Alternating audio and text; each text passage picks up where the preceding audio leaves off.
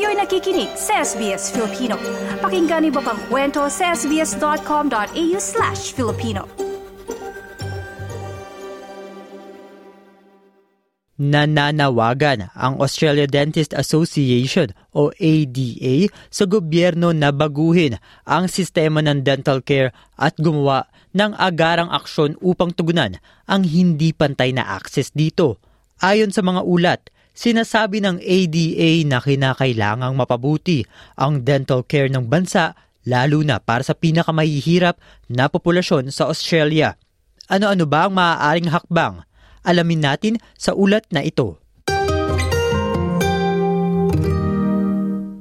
Formal na nanawagan nitong Huwebes, ikadalawamput-tatlo ng Nobyembre ang Australian Dentist Association o ADA sa federal na pamahalaan kung saan humihiling sila na muling pagsasaayos ng sistema ng dental care sa Australia ang ADA ay naghahanap ng suporta mula sa gobyerno para mapabuti ang dental care system ng bansa kung saan pinakaapektado ang mahihirap na populasyon.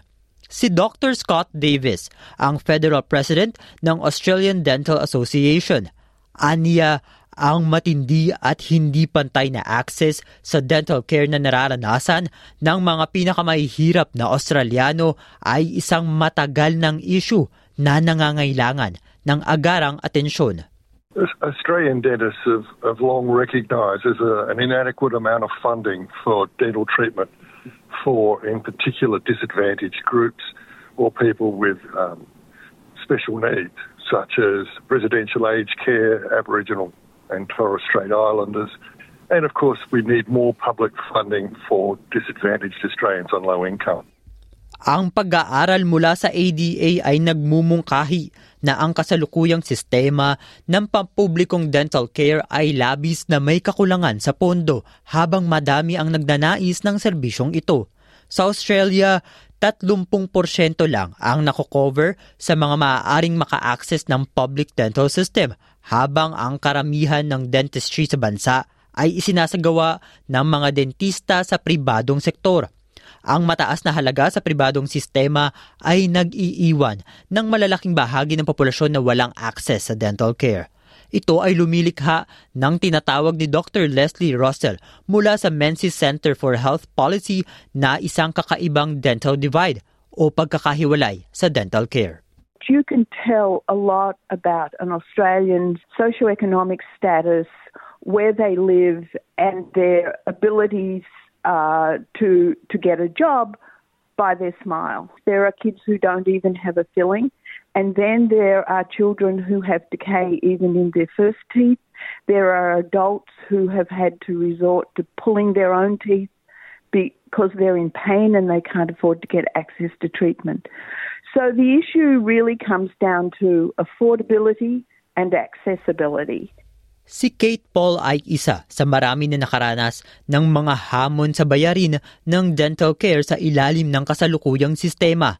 Sinabihan si Paul ng isang general practitioner na kinakailangang maghanap ng agarang dental surgery para sa kanyang apat na taong gulang na anak na may tooth abscess.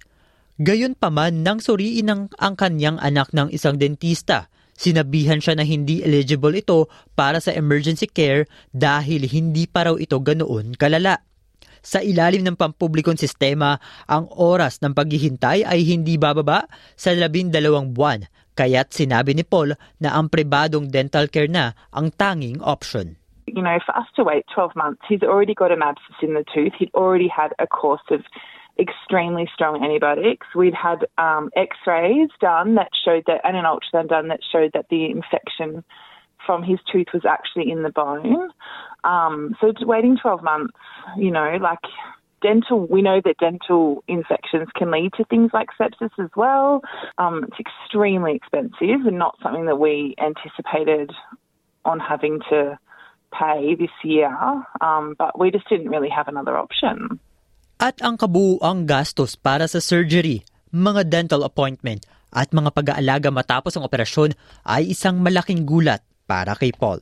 My four-year-old needs to have um, a tooth extraction because he's four uh, and won't be able to sit through an extraction in the dental chair in like a dental surgery, he needs to have a general anaesthetist. I guess all up, um, well, by the end of the experience, we'll probably be out of pocket uh, close to about $4,700. Sinabi niya na ang kanyang sariling karanasan ay nagpapakita kung gaano kalupit ang sitwasyon lalo na para sa mga hindi kayang bayaran ang, malalak ang malalaking gastos ng pribadong dental care.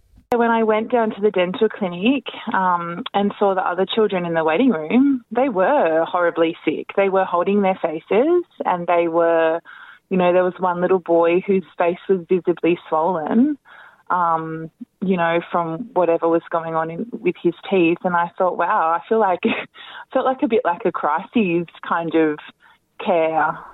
Para kay Dr. Russell, hindi sapat ang ginagawa ng gobyerno upang tugunan ang kawalan ng pantay na access sa dental care. Bagaman may mga panawagan na isama ang dental care sa sistema ng Medicare sa Australia, sinabi ni Russell na ang gasto sa prosesong ito ay hadlang sa gobyerno upang gawin ito. Uh, I mean, the estimates of the cost are somewhere between uh, seven and ten billion dollars a year, um, and we'd have people would have to be willing to to pay additional Medicare levy, to maybe use some of the money that is currently used for the private health insurance rebate uh, to to cover that.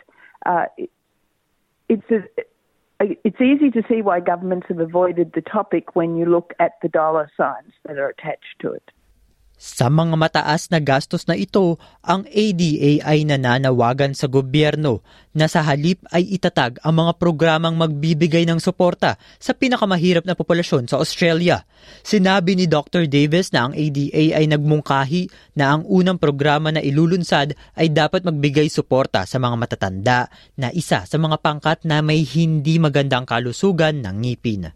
The seniors dental benefit schedule really came to a fore after the Royal Commission into aged care, and we identified there are uh, particular Australians who have very poor oral health, and this is impacting significantly on their general health.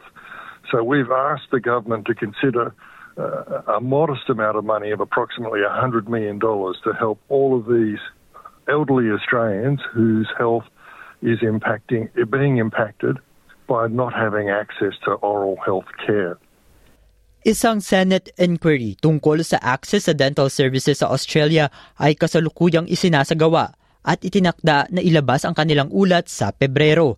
Sinabi ni Davis na umaasa siyang ang mga natuklasan ng pagsisiyasat ay magbubukas ng daan para sa kinakailangang aksyon ng gobyerno. What's important is they'll be able to highlight these uh, needs and hopefully educate the the government members is how important it is to address these very uh, significant challenges that the Australian community faces, in particular those people who are disadvantaged and, and just financially can't afford uh, to pay for private care themselves. Ang ulat na ito ay mula kay, Angelic, kay Angelica Wade para sa SBS News na isinalin sa wikang Filipino.